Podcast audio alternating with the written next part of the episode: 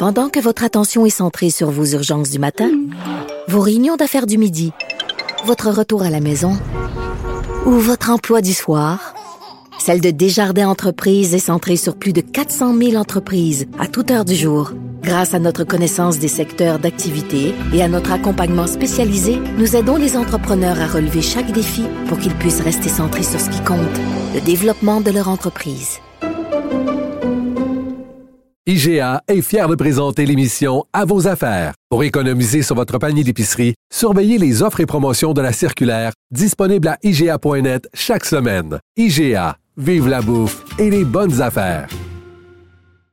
Aujourd'hui, la chronique argent. Une vision des finances pas comme les autres. Hey, ça va bien à l'Auto-Québec, Yves Daou? Est-ce qu'Yves Daou est là?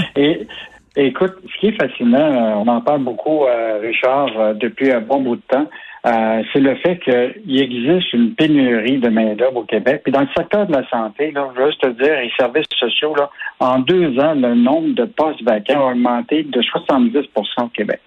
Et là, on apprend ce matin avec le journaliste Jean-Michel Genois-Gagnon qui a fait une demande d'accès à l'information. Il voulait savoir combien ça nous a coûté de garder 3 753 employés de l'Auto-Québec pendant quatre mois à la maison. 53 millions de dollars. Boy. Écoute, c'est. Puis là, l'idée, c'est que on. Évidemment, c'est une grande bureaucratie, l'État, mais une partie de ces ressources-là aurait peut-être pu servir à faire des appels pour aider des gens à, à se à voir pour la vaccination. Il y a, y, a, y a, comme des ressources qui étaient, euh, qui étaient disponibles. Et donc, on a dépensé ça, le plein salaire, là, 100 pour être à la maison pendant quatre mois, du 13 mars à la fin juin 2020. Et, euh, et là, l'Auto-Québec a répondu qu'il avait fait ça dans un contexte exceptionnel. La priorité était de maintenir la main-d'œuvre et l'expertise. C'est-à-dire, où un coupier peut aller en dehors de l'Auto-Québec. mais tu sais, là, à chaque fois, là, on entend là, des fonctionnaires dire euh, oui, mais quand on compare notre salaire vis-à-vis, euh, euh, quand on compare notre salaire au salaire que les gens font dans le privé, dans le privé, ils sont mieux payés. Je sais pas s'ils sont mieux payés, mais en tout cas, on va dire, dans, dans, dans, dans le public, tu es protégé en maudit. Tu as une sécurité d'emploi qui vaut de l'or. Puis là, de voir que ces gens-là étaient payés plein salaire en restant à la maison. Oui, puis peut-être à jouer à des jeux euh, en ligne. Là. Ben oui. Mais euh, je, pense que ce qui est intéressant, c'est que même pendant cette période-là, imagine-toi que ça, c'est Jean-Michel Genois-Gagnon, il y avait eu du temps supplémentaire qui avait été versé à des employés en 2020 pour des heures supplémentaires pour ceux qui étaient restés sur place à l'Auto-Québec. Fait que pendant qu'on avait 3 753 salariés à la maison, on payait du temps supplémentaire pour des gens qui étaient encore en place. Ben voyons donc. Ça n'a pas de euh, maudit bon sens, Yves. Non, je sais. C'est pour ça qu'il faut sortir ces histoires-là. Puis là, la preuve qu'il euh, était peut-être un petit peu dans le temps, finalement, à l'automne 2020, ils ont finalement décidé d'arrêter de payer le plein salaire puis de mettre à pied euh, temporairement les employés, donc de ne pas leur payer leur plein salaire. Euh, actuellement, là, euh, il y a 60% des 4271 employés euh, qui avaient été mis à pied temporairement ont réintégré l'Auto-Québec, mais il en reste quand même 35 qui attendent toujours d'être appelés. Puis euh, ben, il y en a 5 d'autres qui ont trouvé des employeurs.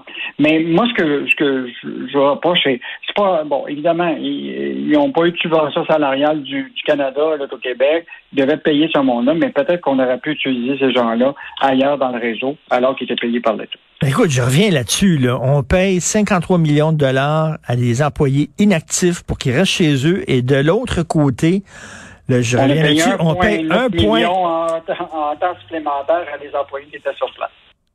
Ah, donc, on, gérait notre famille comme ça, puis on gérait nos commerces comme ça, puis on ferait faillite. Ça n'a pas de maudit bon sens. C'est vraiment n'importe ah, quoi. Oui. N'importe quoi. Alors, euh, écoute, des alliés incontournables, New York tenait à ce que l'entente avec Hydro-Québec soit acceptée par les Mohawks ça, c'est vraiment une histoire à suivre. Là, on en apprend de, de chaque jour. Bon, évidemment, on est tous contents de ce contrat qui va être signé avec l'État de New York. Là, 20 milliards pour 25 ans pour fournir l'électricité à l'État de New York. On ne peut pas dire non à ça. Mais là, ce qu'on apprend, là, écoute, c'est un passage qui a été inaperçu. Là. C'est que Hydro-Québec s'est entendu avec la, réserve de Kanawaki, les Mohawks, là, euh, pour qu'ils deviennent propriétaires de la ligne de transport avec Hydro-Québec qui va circuler sur 60 kilomètres. Et euh, donc, euh, nous, on a commencé à poser des questions. Et là, ce qu'on vient de s'apercevoir, c'est que quand l'État de New York a fait un appel de proposition pour demander euh, de l'électricité, puis la société d'État là, a évidemment déposé son, son offre. Et il paraît que l'aspect de justement l'accessibilité sociale, là, c'est-à-dire que, que, ça soit accepté qu'il n'y ait pas de trouble avec les Mohawks, là, a été dans le pointage très, très élevé.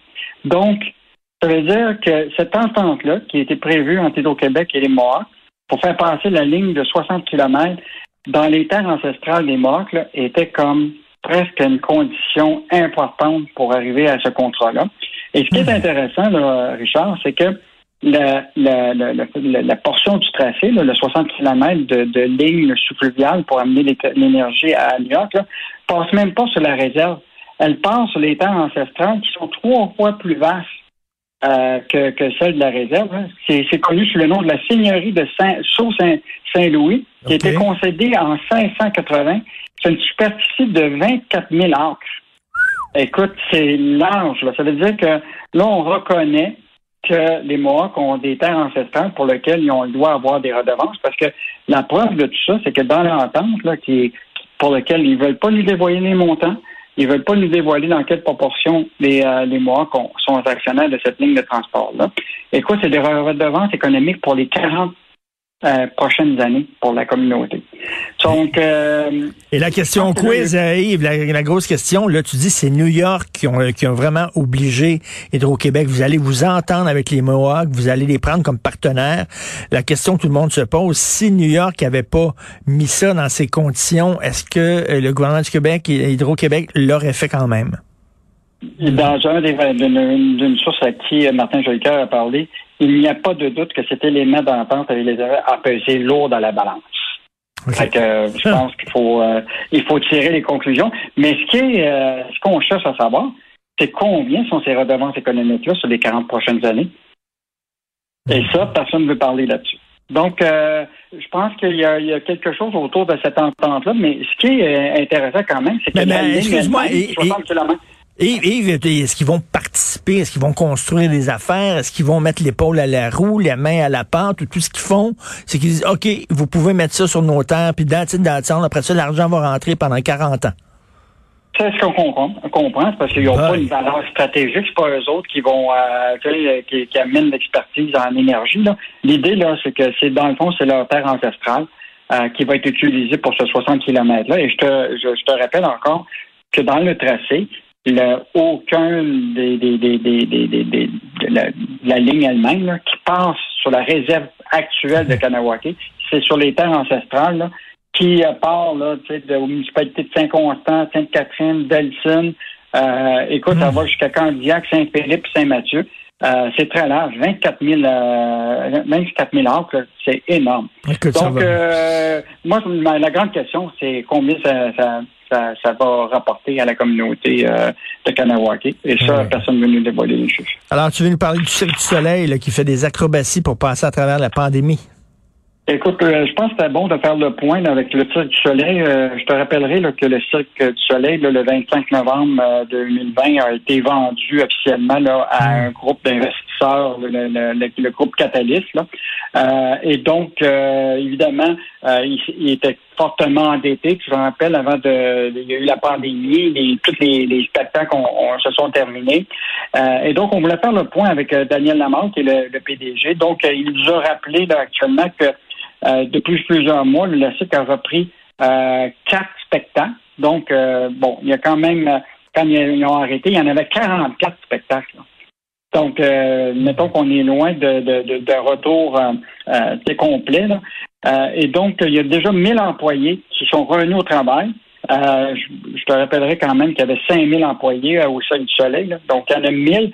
Puis à chaque fois qu'ils font un nouveau spectacle, ils en récupèrent 200 pour employés pour chaque spectacle.